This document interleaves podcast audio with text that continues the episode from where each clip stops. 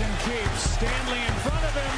Touchdown, Lamar. McCaffrey scores. 49ers in front. No, he doesn't make it. Wide right. Wow. The two most dreaded words in Buffalo have surfaced again. In the middle, intercepted. It's Derrick Barnes. It's up to San Francisco for the Lions. Mikks Pikks Sports Show. Welcome to the Mikks Pikks Sports Show. It's Tuesday, January 23rd, 2024. Let's say hi to Steve Mickelson from MikksPikks.com. Two Ks in Mikks, two Ks in Pikks. MikksPikks.com. Hello, Steve. Good morning. All right, you can call us 888-989-9811. You can email us, rad at radradio.com. We're actually going to start with a couple emails on the way this morning. Uh, the Sacramento Kings snapped their four-game losing streak. They now uh, look ahead to Thursday, and uh, that one of those games you always circle on the schedule, the Golden State Warriors. Tonight, we find out who, if anyone, gets into the Baseball Hall of Fame, and we seem to be getting closer and closer to Jim Harbaugh's coaching debut. A lot of you will listen to the uh, the sports show we know after the fact later in the day. Uh, it's always available on uh, the Rad Radio app, the membership site members.radradio.com. Great for the afternoon drive home, etc. So we got this note from Cliff who says, "Hey Rob, I feel bad rooting for your team not to win." And the team of most of my family, that would be the uh, 49ers. But as a lifelong Jets fan, I hate to say it, I am rooting for Steve's Detroit Lions on the next game. Their story gives me hope. I just wanted to throw my hat in with Steve and root for his team. It's been over a decade since I've been able to enjoy a playoff game, so I'm wishing Steve all the best, and I hope he can keep enjoying the feeling because it is fleeting and the football gods are cruel. Now, let me guess, Steve, you don't you probably appreciate that, but you've had three times as long of the suffering as he has. Yes, but you know the last time the Jets won the world, the you know the Super Bowl was back with Joe Namath. So most people probably aren't alive. You know who are still those Jets fans. They did have those that run with Mark Sanchez getting to the AFC Championship game. You know the two years in a row. But on the whole, Jets fans have suffered the high expectations this year. We got Aaron Rodgers coming in. You know, it's a repeat of the Brett Favre when they got Favre over from the Packers to play with the Jets. So I, I understand his, uh, you know, his pain. Believe me, I really do, um, and I appreciate all the kind comments. I, I, I really do that as well. But man, the Lions. Think about it. The Jets have been a much better franchise than the Lions because the Lions haven't even like done any of these things that the Jets have done. But uh, I, I know where he's coming from. Uh, yeah, and you're, you're so right though. That is so Jets because I mean that was the ultimate. You you guys finally have a real chance, and on the first series of the of the season, it is just ripped away from them. Uh, that, oh, that was just so Jets. All right, we also got this email from uh, Nathan. Now Nathan, yeah, I, I should say, Steve. Um, we, we're doing the podcast once a week before, you know. Now we're, we just now started with the Daily Show. We just we're getting so many positive, encouraging, nice emails just from people that are enjoying the show, enjoy the banter, enjoy the way we we approach things. But there's also Nathan, not impressed with our analysis of the uh, Packers Niners game on Saturday. He wrote in and said, Rob, I know you're a Niner fan, but I just love how you and Steve completely ignored the fact that the Packers got screwed, obviously, on three calls. The hold by Jennings into the sideline, the hold by Aiyuk that the announcers even commented on, plus, yeah, the offsetting penalties for personal fouls when one Packer didn't strike out or hit a Niner. Not to mention that the Packers had to challenge every spot. Regular season refing is one thing, but those mistakes take away 14 points and 45 yards of loss on key plays. Boy, this guy really went back and did the math. The Packers beat the Niners if the refs would have been better. This made me so disgusted that I am done watching football until the NFL fixes this. That is a uh, that is quite the reaction to what he perceived as a whole bunch of bad calls. I mean, we, we talked a little bit towards the end of the yesterday's show uh, about yes, the frustration of the refing and uh, uh, come on, Steve. That that I, I don't I, I'm not being defensive. Okay, you you don't have to agree with our our analysis stuff, but that seems a little over the top to me. Uh, you know he he has the right and this is where you know i keep talking about technology but you know i, believe owens for the packers uh, got up in trent johnson's face and pushed him and trent johnson re- retaliated I, i'm sorry trent williams retaliated and the niners got flagged for a 15 yard penalty right there when the packer guy owens was the one and i believe it was owens i could be wrong but he was the one who started it so y- you know again it is one of the problems with the human element that we see today. Um, Uh, the Packers did. The Packers were the better team for 58 minutes of this game. I, am not taking anything away from them, but you know, as I say with the Lions, and and you know, don't let the officiating dictate the final score of the game. You still got to take care of business yourself and make it happen. Packers had a great season.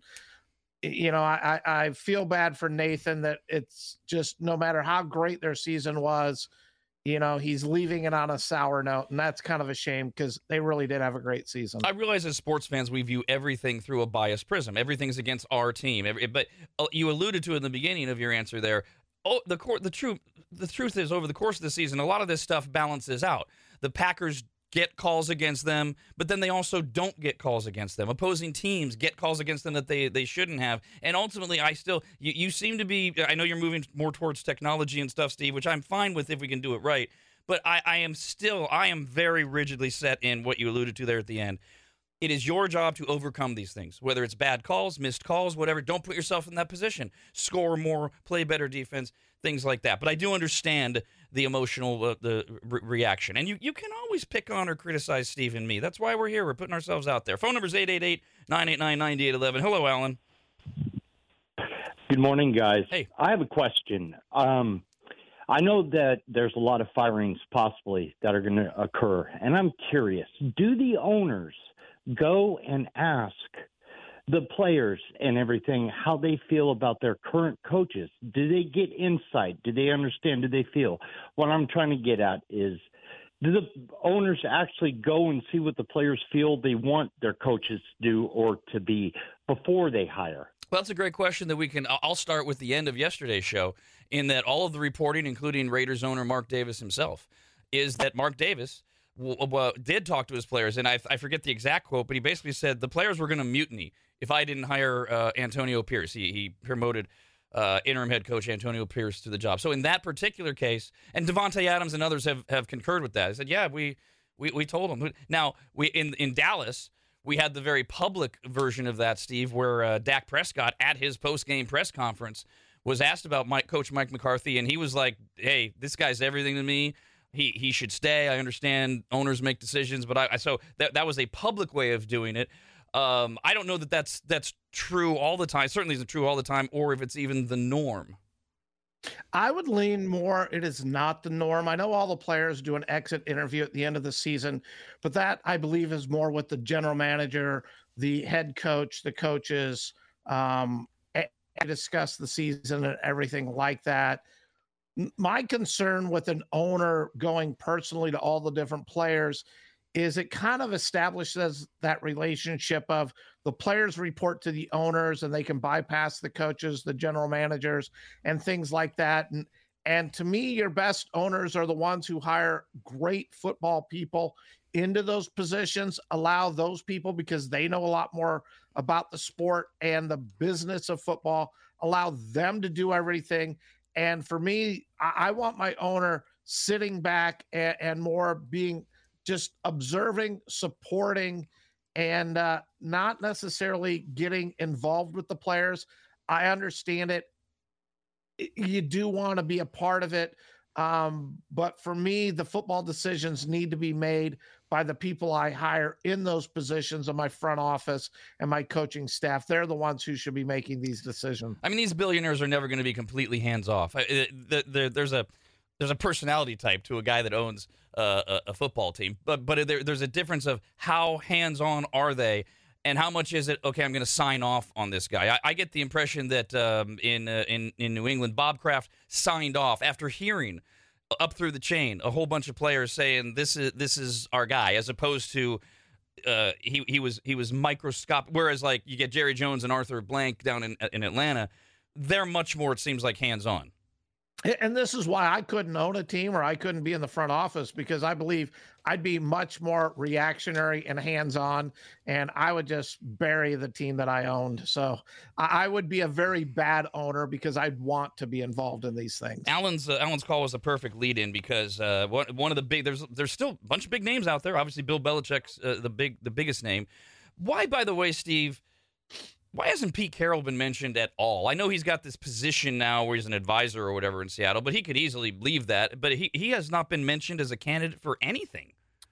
No, he is not. Everyone's basically retired Pete Carroll. And the part that surprises me is he's an advisory role now with the Seahawks after going out saying this decision for him to be removed was made by a bunch of people who don't know football. so I took a shot at the ownership and, and the governing board of the Seahawks and then ended up as an advisor, which for the Seahawks, I, I, think is great because Pete Carroll does know football. He's been successful at every level he's been at but it is kind of surprising to me. I thought Pete Carroll was a great coach, and I know he's up there in age, but man, he doesn't look it. And the thing that I like best about Carroll is he is a coach. He coaches and teaches his players. He doesn't just say, look, you got to have a certain skill set and you got to fit into my system. He is out there, which is why, and he knows deep backs and that's why you keep seeing the Richard Shermans, et cetera, who were drafted in the fifth, sixth round that become all pros and become great, is because Pete Carroll has always believed in coaching his players, even though they're at the NFL level, and making them better football players. The uh, the biggest name, the other big name that, that is out there that is heating up is uh, Jim Harbaugh. Michigan coach Jim Harbaugh is meeting this week with the Los Angeles Chargers for a second interview to be the team's next head coach. The Atlanta Falcons are scheduling a second interview with Harbaugh. The uh, Chargers. This is re- this is this is out there. Uh, I believe Pro Football Talk uh, has has picked this up as well. It was originally reported locally in Michigan by the Michigan Football Report. Uh, the the Chargers have raised the contract price for Harbaugh. Now it doesn't necessarily mean they've made an offer, but they've made it clear this is the area that we're looking at. They they're preparing to go as high as 15 to 18 million a year over 5 years, which would get us in that 90 million dollar deal, which is still comparatively less than what we're told is the deal sitting there for him to stay at Michigan, which is about 125 million dollars. So Harbaugh's got obviously a lot of choices, some decisions to make. When I look at this, Steve, I, I, I mentioned to you earlier, I don't get the Atlanta thing. I don't get why Atlanta's an attractive job for any of these big names. The Chargers, I get walking into Justin Herbert. I, I, just that alone, and, and Harbaugh and his ability with quarterbacks. I love Harbaugh. Not, I mean, as a football guy, I love Harbaugh to the Chargers. And I can see that. And if I'm Harbaugh, I definitely want to go to a spot that has a quarterback. The Chargers are an attractive looking position there. But my understanding with the Chargers that no one's talking about is they have a lot of dead cap money or money going to players. Mm. So I think they're like 80 million and don't hold me exactly to that. I think they're about 80 million over the cap. So they're going to have to break up this team and make some cha- some changes, which could then mean look, I'm getting a five year contract. It's going to be two to three years before I can really be competitive. I'm going into a system that you expect me with the Chargers, if he goes there, to be making the playoffs immediately the first year and making a deep run the second year. But yet, I believe they do not have the money in order to have the quality of players to provide depth on that team. I do want Harbaugh to go to the NFL. I think college football and college sports have really changed with this NIL. It's all about the money, pay me to play. And, but man, he knows the experience of all of these different college players. He's been recruiting them for years. And he's, I mean, he's pinning the NFL against Michigan.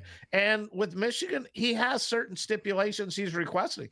He doesn't want the athletic director to be able to fire him uh, for a cause, even. He wants it to go to a three person arbitration panel and they would make the decision. If you're the AD, you're never agreeing to that. You're like, look, I'm the AD, I'm your boss. I have the right to fire you. Uh, but you know, he's been suspended twice this last year. There are still some allegations sitting out there, and Harbaugh just wants to protect himself. And keep in mind, it wasn't that long ago. Michigan didn't have a very good season, and they basically look, if you're going to stay with us, you're going to take, we're going to cut your pay in half, or whatever it was. He did it because he believed in himself. But you know, are you really that loyal to a program that keeps cutting your pay? looking to get rid of you anytime a rumor comes up. You want stability. You want to know that they value you. And I believe most all of the Michigan Nation does.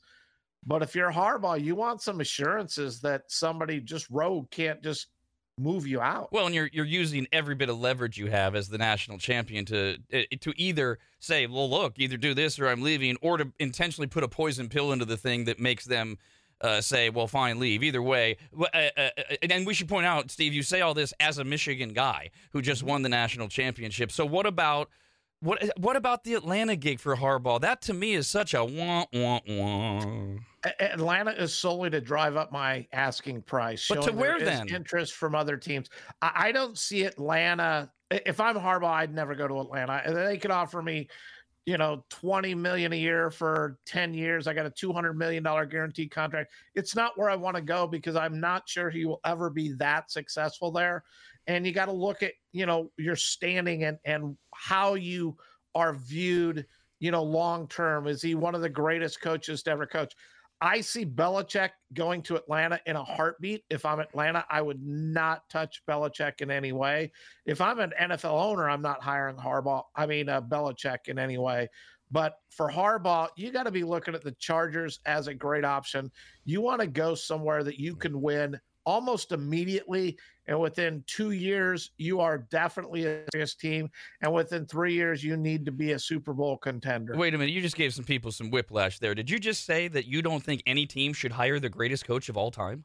No, I do not, because I don't believe he's going to be long term. I think he's chasing NFL wins. If I'm going to hire a head coach, my goal is bring a guy in who's going to create a culture of winning and he's going to lead my team for 10, 15 years and make our organization great. So, like he did with the Patriots, we're considered one of the best franchises in football. I'm not looking for a short term rental to bring in for two or three years until he gets a record. And is he really going to be motivated in rebuilding our entire franchise? Or is he just chasing his win? So if I'm an owner, Belichick would be my Pete Carroll in that he's into retirement and I wouldn't bring him on. I'd hire Pete Carroll before I'd hire Belichick. Which I think, by the way, that's where a lot of that rumor has come from, which I think is about to get squelched of uh, Belichick to the Eagles. Uh, and the reason I because like they're they are literally obviously built to win, and he just walks in, he he pat he gets up his wins that he wants. He's there for two years, and then they do whatever they're going to do. But we're moments away, I believe it is, uh, between the pre- uh, a press conference between uh, Sirianni and I think either the owner or the general manager of the Eagles. All reports are they're going to reaffirm their commitment to Sirianni coming back next year, which I, I it, it, it's hard, you know. It, after that collapse in in Philadelphia, that was a monumental collapse in Philadelphia. I don't know if it warrants a coaching change, but if and again, I don't think there's any truth to this by all reporting if you had the opportunity to go to Bill Belichick in that scenario, I, I see where the rumor comes from. Yes, I, I, see where the rumor comes from. But the part everybody keeps leaving out is the general manager or the president of football operations, whoever the person is who makes all of these calls. You know, bringing in Belichick, you're basically eliminating your job as well. So if I'm the GM, why am I bringing in Belichick, knowing that he wants to control all the football decisions. And now what? I'm just a puppet in a position that Belichick tells me what to do. I'm his boss. So, you know, these are things that that get overlooked when you're looking at head coaches and bringing them in. And is Belichick going to come in to a team? Yes, has a lot of talent, but is he really going to be given full control to do what he wants to do? And I don't see him putting himself in that situation either, because at the end of the day, he wants to control his football team. He views it as his football team and he wants to make the decision. And if the GM's not willing to give that control up, I just don't see that marriage working. Not a big name hire, but I just double checked. It is not official yet, but it's still being reported that the Tennessee Titans are oh so close to finalizing their deal for their next head coach, which would be Cincinnati Bengals offensive coordinator Brian Callahan. He's been uh, in Cincinnati for five years. He broke into the NFL back in 2010 as an offensive assistant for the Denver Broncos. Stayed there through 2015 when Peyton Manning quarterbacked the Broncos to the Super Bowl. He was your Lions quarterbacks coach for 2016 and 2017. Then he went to the Raiders, and then he's been with the uh, Bengals ever since. It's not one of the big names. That doesn't mean it's not a great hire. Certainly the Cincinnati offense is something, but I don't know how much of that is Callahan and how much of that is Joe Burrow. And he does have, uh, he has uh, uh, Levis in, in Tennessee. He's got some talent to work with there. He he does have some talent. It'd be more about coming in and developing the quarterback, you know. But let's look at it. Oh, he's worked with Peyton Manning. Yes, the end of his career, he was injured. He was not the quarterback we knew in the Colts. He worked with Matthew Stafford yes, Stafford's a very good quarterback, but did he make a difference in Stafford as the quarterback and launch the Lions to playoff wins and into the, you know, deep into the playoffs? That did not happen either. Derek Carr, I don't even need to fully go into Derek Carr. Uh, Joe Burrow to me is extremely talented. He would be successful anywhere. So this is one of those hires that you got to like his schemes. You got to like a lot of stuff that came out in an interview because I look at his resume and I'm not as impressed because he's yes, he's been the coach with teams with very talented quarterbacks. Is it him or is it the talented quarterbacks? Those, that is very impressive, uh, a very impressive resume. You're right, and it's laugh out loud funny that oh wow he worked with Peyton Manning. Well, first of all, he wasn't even like Manning's specific coach, and it's Peyton Manning, as you said at the end of his career. I mean, can't exactly give him credit for being the quarterback whisperer there. Right. It's kind of like saying you're the quarterback's coach for Aaron Rodgers. I mean, Aaron Rodgers does whatever he wants. Believe me, the quarterback coach isn't telling Rodgers what to do. You mentioned exit interviews, and players do them, and players also tend to do them with the media as well. Uh, Buffalo Bills quarterback Josh Allen expressed confidence yesterday in what's ahead for the Buffalo Bills after the team ended the season on a familiar note, falling short of an AFC title game and Super Bowl appearance. Allen, of course, he's young, he's got time, he's 27, says he's not worried about the championship window closing, saying, quote, I believe in what we've got going on here and the people that are in charge, end quote, and I believe in myself. And this is another one of those dream scenarios you and I tried to craft of well, why don't we mm. push McDermott out and, and put Harbaugh in in there? I mean, now, here's the thing. This is, first of all, Josh Allen has to say this. I hope he believes it too. He should believe at least in in himself. I'm at the point with the Bills now where if you're asking me to evaluate Josh Allen's evaluation, you got to show me. You, you got you got to stop. You got to stop being the Dallas Cowboys of the AFC and and actually step up and do. I think he should have confidence, don't you? Uh, I think he absolutely needs to have that confidence to be a successful quarterback in the NFL. My concern there is is they've had arguably the most talented roster in the AFC the last couple of seasons, and they haven't gotten the job done. You look at the quarterbacks that are there. I mean, Patrick Mahomes, Justin Herbert, Joe Burrow, uh, you know, CJ Stroud's now coming in. You know, Josh Allen, that's a lot of competition. And if their coaching and talent is better than yours, Josh, you'll never get there. It, it, just, your window is getting closer to closing because one, you've been paying these players and you've had it, and your young talent is now going to look to get paid. So I don't think the Bills will have that advantage of the most depth and the strongest roster going forward. And these other quarterbacks have found ways to win that he has not. So I think your window is getting closer. And that's why I think they need to make that move because I think Sean McDermott has shown look, I'm never going to get you there. If you really want to get there, your your time, you need a coach right now. I'm not worried about five years down. I need a coach right now that can possibly win me a Super Bowl in the next three years because that competition in the AFC with these great young quarterbacks is just going to get harder and harder to win. All right. We're going to go back to where we began. Uh, somebody wrote in and said that we were completely unfair and wrong in our evaluation of the Niners Packers because we, we overlooked the refs. And if the refs would have just let, let, let them play, Packers would have would have beat the Niners. He's a Packer fan. That's okay. His name was Nathan. Um, so uh, Sean wrote in and said, I forget the Packer Tools name. I just said Nathan. But he forgot to mention uh, Green Bay had one penalty for five yards, Niners six for 83. Yeah, again, this stuff balances out. He's going to have an answer to that. Back to the actual point of the email. Says he says the way the Niners D was leaking like a sinking boat, the game shouldn't have been close. And to me, the defense is the biggest concern versus the Lions, not Purdy. I have concerns about Purdy. He needs to look more in charge and less anxious. But I know Steve, you're really focused on your Lions' big chances running the ball against that Niners D. They have to. Uh, and and the other thing about the 49ers in that game against the Packers was where was their pass rush? I, I, mean, they didn't pressure Love at all. They have a lot of money spent on that defensive line in order to create a great pass rush. It didn't materialize in that game at all. But for me, the Lions' success is when they're able to run the ball successfully because it opens up the play action and allows Goff to do stuff. So if I'm the 49ers, my two big things here one, we got to stop on Two, we have to pressure Goff. We have to make him uncomfortable. As long as you do those two things, Brock Purdy, as long as he doesn't turn the ball over four times, the Niners are going to win. But as a Lions fan, protect Goff, and have to establish that running game to have any chance to beat the Niners. Sacramento Kings uh, stopped their four game losing streak last night. They've got the Golden State Warriors on Thursday. We'll talk about it and more next. Mikks Pikks, the Mikks Pikks Sports Show.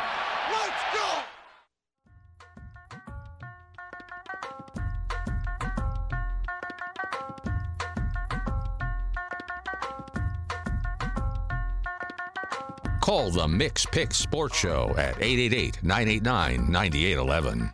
I mentioned as we headed into the break, Steve, the uh, Kings broke their losing streak uh, yesterday. We will get to that in a second. Semi breaking news. Looks like this dropped about an hour ago out of the uh, NBA. Cavaliers center Tristan Thompson has been suspended 25 games without pay by the NBA for violating the league's anti drug policy. According to the league, Thompson tested positive for, oh boy, ibutamoren, which is a growth hormone and SARM LGD 4033, commonly used by bodybuilders and weightlifters for muscle enhancement. He will begin serving his suspension uh, tomorrow when the Cavs play the first two games in three days at the uh, Milwaukee Bucks. I mean, the Cavs are in fourth, 26 wins, six and a half games back in the East. That doesn't help.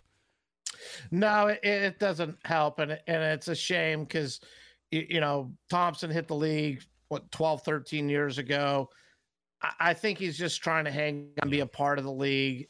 I will tell you that I, fall into that category, and I'm glad I'm not a professional athlete. I understand the not using these drugs, but believe me, I love baseball. And if my difference was between not making the major leagues or being able to make the major leagues and make a contract, I'd have a hard time not, you know, doing whatever I can to get there because, you know, that's my world. So I never hold it against a player for you know doing this but i'm also very strict on look if you choose that you got to suffer the consequences.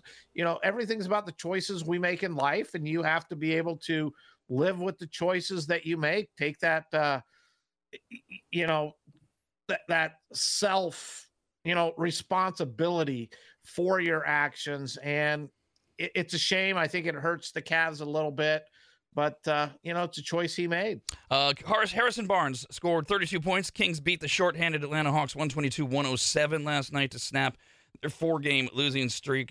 The thing that jumped out at me was the Kings bench outscored Atlanta's 43 to 19. The Kings, they, as I said, they're on a four-game slide. They, you know, they were hot in the beginning, then they slipped a little bit. They're right there in seventh in the Western Conference. Um, and they've got the Warriors on Thursday. We'll talk about the Warriors first, or, or, or second rather. Uh, but you know the the Kings. It's kind of like uh, the the Niners thing with you, Steve. Not that I'm saying the Kings are going to win the championship. The Kings got to stay healthy. That seems to be their biggest thing. Yeah, they do. And and last night Barnes got out hot right out of the gate. I mean, he had like ten points. You know, like five minutes into the game, he he was playing great. They gave him the ball, let him do his thing. This Hawks team though was really shorthanded.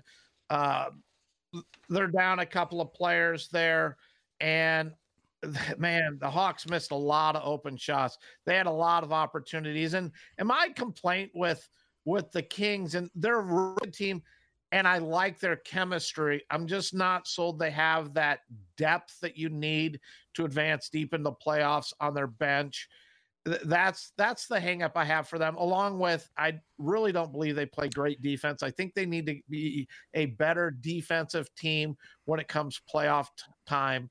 And but yesterday, nice win. They they really needed it, and uh, they stepped up. And and uh, I think most notably it would be Trae Young, uh, the All Star guard for the the, the Hawks, w- was out. So so the Kings they they play uh, Golden State on Thursday uh, at Golden State. And as I said earlier, that's that's one that, that, for Kings fans, it's like the Lakers and the Warriors. You see those on the calendar, you go, okay, I got to set aside time for this. The Warriors, it's no news here. They are just a mess. They are a dumpster fire. Uh, 18 and 22. Um, and yet still packed with one of the greatest coaches in the game and a ton of talent. Uh, everybody keeps saying, "Oh, they'll, they'll, they'll get it together. They'll turn it around." And look, basketball's a long season. We are still months away from the postseason. I'm not convinced Golden State's going to be part of it, though. Yeah, I'm not either. You know, I keep holding on to oh, they'll be able to turn the page. They'll they'll correct it. They'll become the Warriors that we've known in the past. I'm just I don't see it anymore. Uh, I think they're aging. Klay Thompson's not the player he used to be. Draymond Green has been a big distraction, although he's now back with the team. He's been a big distraction, you know, this year and all of last year.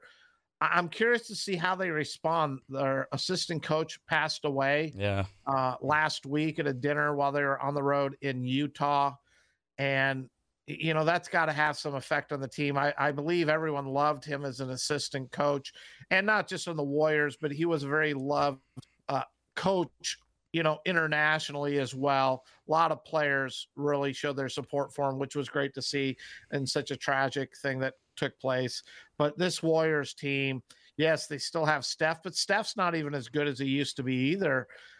He's a great player. I think he's still one of the elite players, but to me, he's not the best player in the NBA anymore, like he was several years ago. Are they in uh, are they in burn it down mode at this point? Like like is it is it time to complete and and if they are, does Steve Kerr stick around for that or does he go I I'm not looking to restart? Uh, I mean I, I really think they've got to be having those discussions, don't you? I, I believe they have to be having those discussions. I, I think they need to be in burn it down mode in a second. You know, at, at least at the end of this season, Steve Kerr. If I'm him, I really don't want to stick around. But you know what? Popovich has stayed with the Spurs long after I thought he would. I thought he would have bailed about eight years ago. He is still there every year. At the end of the year, I'm like, oh, the Spurs team's so bad. You know, why is he coming back? I, I know now because Wembanyama is unbelievable to watch play. You know, he puts up, I think, 36 last night against the Sixers as Embiid, you know, rip the Spurs apart, put up 70 in that game. But uh, if I'm Kerr, I'm like, look, I want to, I want to win. I don't want to go through a whole rebuilding process. And I think the the Warriors, if I'm the Warriors, I'm looking at rebuild. See, that's the difference. Is Popovich has Wembanyama, and he can tell himself, "I've got the ability, I've got the ego. This is how I'm going out. We're going to win one more, and I'm going to show that I rebuilt this." Steve Kerr doesn't have that. He doesn't have that guy to point to right now and go. Yeah, but Popovich didn't either for many years, Yeah, and he's true. still stuck around when when I would have bailed long before this. True. Now you mentioned it. You alluded to it. I didn't look it up. I was going to. I don't know if, if the, the last time, if ever, two players in the NBA on the same night scored over 60. But what a night! Joel Embiid scored 70 points to surpass Wilt Chamberlain and set a new franchise record for points in a single game. That's not a bad guy to pass for a record, leading the Philadelphia 76ers to a 133-123 victory over the San Antonio Spurs. And then the other story that has the darker ending to it is Karl-Anthony Towns scores a franchise record 62 points, including 44 in the first half, breaks his own record for the Minnesota Timberwolves. Oh, and then the Charlotte Hornets erased the 18 point deficit and uh, they beat the Timberwolves 128 125. But what a night of scoring for those two. Yeah, it was. But if you watch both games, the thing to me that really stuck out is it became all about Joel Embiid. Yes, they held on to beat the Spurs, but you're sitting there watching the game, and the Spurs were keeping it interesting, going. You know, maybe this is how you beat the Sixers. You let Joel Embiid goes off, you stop all the other guys, and then you watch the Timberwolves game, and it became all about Towns and suddenly it became not about making the right shot, taking the right play. It became give him the ball so he can score.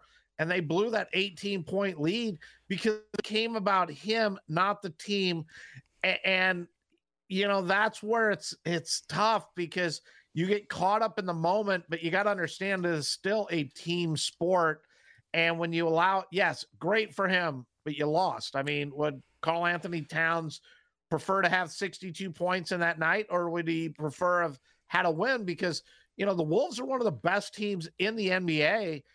You don't want to be taking losses against teams like the Hornets that you should be winning. So you have you have the luxury of being able to watch all these games. Uh, I, I not only do you have the, the time, and, and this is what you do, uh, but I got to get up at two in the morning, so I don't get to, to see a lot of this. So I, I have to ask you then, when when you say it became all about Towns, for example, because they're the ones that lost, there would be the argument that some would say, those of us that didn't see the actual game, well, wait a minute, no, it's not all about Towns. It's about he's got the hot hand. Get him the ball, and he'll he'll make the shot. Or, or because the way I heard it initially was you're saying, oh, it just became about let him rack up the points, set a record, etc. He had the hot hand the first half for 44 points in the first half, but he only had 18 in the second half. I believe he ended the game going two for his last 10, something like that. That's not the hot hand. That's giving him the ball so he can continue to score more points and break the franchise record for single points in a game or whatever it is. If he was still shooting, you know, look, he's made eight of his last 10 shots. That's a hot hand. Two free line is not. And again, giving up other opportunities for other players because the defenses start collapsing on him as well. Embiid was going one on one, and the Spurs didn't adjust. Embiid was tearing it up. It was unbelievable. He was making everything, had the hot hand, but then you start double teaming him, etc. And then you got to give the ball up, find the open guy, let him make the basket. And the Wolves just really got caught up in there. Let's get KAT, you know, his points and it cost them the game. Uh, this afternoon at 3 p.m. on the Major League Baseball Network, they will. Now, this is the big thing, right? This is so. Steve and I remember the day where uh, we found out things like uh, who, who, uh, what the NFL schedule was, or or who got into the, uh, the the baseball Hall of Fame by watching the the evening news and waiting for the sportscast or the headline or whatever. But now we get to watch it live, 3 p.m. this afternoon on the Major League Baseball Network. We'll see if we can figure out who's going in after this. Mikks Pikks the Mikks Pikks Sports Show.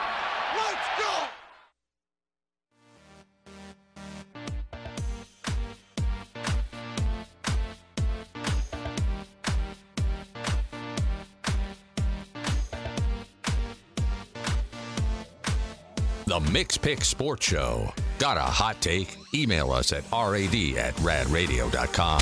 You can also call 888-989-9811. Uh, we got this email from Brian. Now, I got, I got a question for you, Steve, a clarification. We talk so much, text so much. I didn't think I heard this, but of course, your Lions play my Niners on Sunday for whoever goes to the Super Bowl from the NFC. Brian wrote in and said, Rob, if the Lions actually beat the 49ers this weekend, I know Steve mentioned that he may actually try to go to the Super Bowl to watch them since the game is in Vegas. Is that, that that's not what I heard?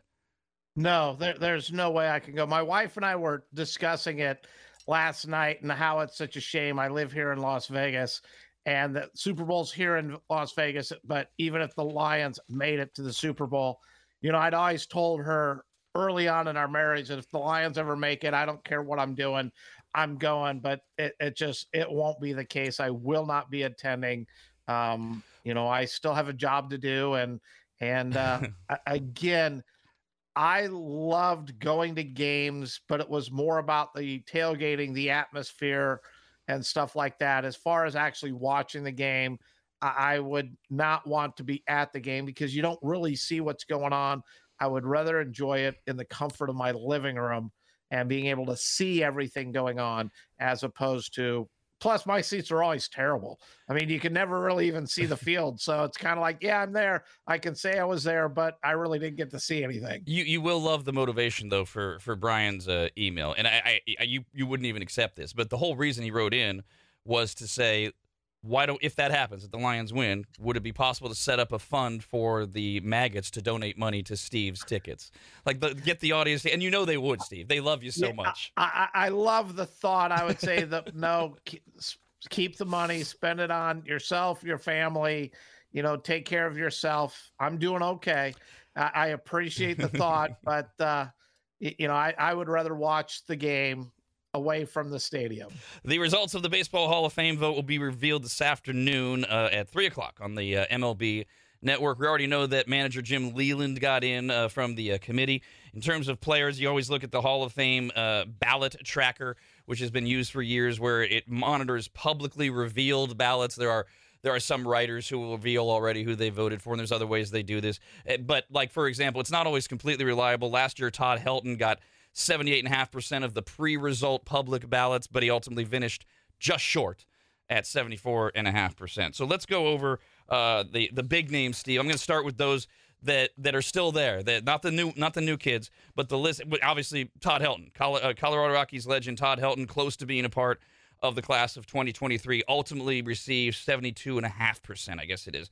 Uh, this is Helton's sixth time on the Hall of Fame ballot with a maximum, of course, of 10. Speaking of that, Gary Sheffield, who's only at 55% last year, final year of his ballot. Billy Wagner was close with 68%. He's in his ninth year. Andruw Jones is the only other returning player that garnered more than half of the vote. Then you got those names Carlos Beltran, Alex Rodriguez, Manny Ramirez.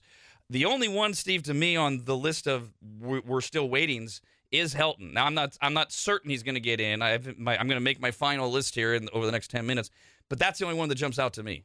Uh, Adrian Beltre, He, he, Adrian Beltre is a first time ballot. He's going Well, he's to a get in. he's a first time ballot. These are the ones I'm talking about. The ones that are Oh, there oh, that aren't okay. first timers. Uh, okay. See, to me, my problem with Todd Helton, he was a really good player. He played in Colorado, and yes, I do believe that takes some of that part away. But I'm old school in the sense that until Don Mattingly and Steve Garvey get in, I mean, they were great first basemen. Neither one's in the Hall of Fame. I have a hard time saying that Todd Helton was better than Don Mattingly. So for me, I would want to see Mattingly in there before Helton. And, uh, you know, even Garvey. I, I, you look, I, it's hard to keep track of this stuff and and remember this stuff. You just blew my mind that Don Mattingly is not in the Hall of Fame. No, he is not in the Hall of Fame. And you look at Garvey all the way through the 70s, etc. Garvey was considered Oh. like the best first baseman in baseball. You know, he was competing for all star votes with, you know, Pete Rose, etc. when Pete Rose was the first baseman. But Garvey, I, I mean, he had the consecutive game streak. The guy hit 300 plus every single year.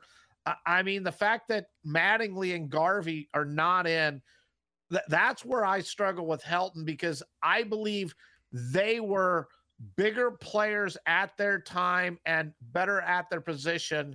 You know, Helton has always been a really good player. And one of the things I use for the Hall of Fame is I believe you need to be considered one of the best players in the game for five, six, seven years, not at your position, but in the game. And I just don't see Todd Helton as falling into that category. And so Mattingly and Garvey at this point, they've got to rely on the Veterans Commission, right? Yes, and you got to believe the Veterans Commission's going to put him in. Don Mattingly, how he's not in there. I mean, he was considered during his time for like, who knows, eight, ten years, like one of the five best players in the game. Uh, Just and a spectacular hitter and fielder. That and, and and the doubles, right? That was his thing. He, he, he how many seasons in a row do you have? Like forty five doubles a year. Uh, that- Right. that's He- he just it's more than just the home runs. And you know, he was a great defensive first baseman on top of that. Same with Garvey. I mean, Garvey Yeah. won, you know what, eight, ten, I don't know how many gold gloves. Man, that that is that is mind blowing. But you know the and eh, we got to save that conversation for another time because you and I we start talking about baseball and old school baseball. You can never shut us up. So let's get to yes, you're right. The big one. The only question with uh, Adrian Beltre is how close to unanimous w- will it be? And and right now all the reporting is it's going to be like 98 ish percent. We won't know uh, until today. So he's he's the top of the new play, the new players on the ballot this year. The other names that kind of stick out are Jose Bautista, Bartolo Colon, Matt Holliday, Joe Mauer, Chase Utley. A lot of people are saying Utley maybe. I I think I think Mauer's got a good shot. See, I, I'm not on the Mauer bandwagon. He he had good numbers, and if he had stayed a catcher throughout his career, I absolutely would have put him in there. I, I think he left being a catcher too early in his career, moved to first base, and then when he became a first baseman, th- there was no bargain. He, you know, he's not hitting for huge power. He's not driving in runs. It's that look. He's making good money for an on base guy. It's it and I- compare him to Buster Posey because to me, Buster Posey is a Hall of Fame catcher. Buster Posey was great. He helped the Giants win three World Series. You know, but once Posey moved out from behind the plate into first base, his value just wasn't there for for the team anymore. It wasn't like Craig Biggio, who you know became an All Star second baseman, you know, All Star center fielder. It just it, it's not there when Posey was at first he's just average. I, I mean, yeah, he's a great guy, and his stats are huge for a catcher. But as a first baseman, he's middle of the pack, and that's why I don't think Mauer played long enough, and I don't believe he was a catcher anywhere near long enough to earn Hall of Fame consideration for his short time that he really played behind the plate. So this kind of brings us back to the it's the classic question of should or will. It, uh, ironically, uh, uh, it has nothing to do with sports, but we do this a lot with the Academy Awards when it's a cat. The nominations were announced this morning. So the the, the weekend before, everybody writes uh, who will win versus who should win, and mm-hmm. and that's what I was doing with Joe Mauer. I can't make a great case for all the reasons you said that why Joe Mauer should get in. I think he's. That's why I said I think he's got a shot. I just don't. I really think this is what- this is what I was going to allude to, Steve. I, you know, again, we only have like six minutes left.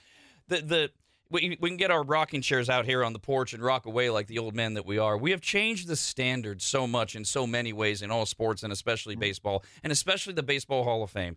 The, the, it used to be 300 wins for pitchers who got you in. Now, now because of course all the pitch counts and everything else, it's like well 220 is going to have to be good enough. And and it just feels to me like Joe Mauer, the it, it they don't the, the the writers don't take into account all the things that you just said. It's like, well, we can't we can't diminish his value because he wasn't behind the plate the whole time. Whereas you and I go, well, actually, yeah, because you're putting him in next to guys like Johnny Bench for God's sakes, and Carlton Fisk, and guys who beat up their bodies their entire career and still maintained their their offensive output. Whereas you, you just sauntered over first base, one of the easier positions on the entire field, and kept up your your your offensive uh, uh, output.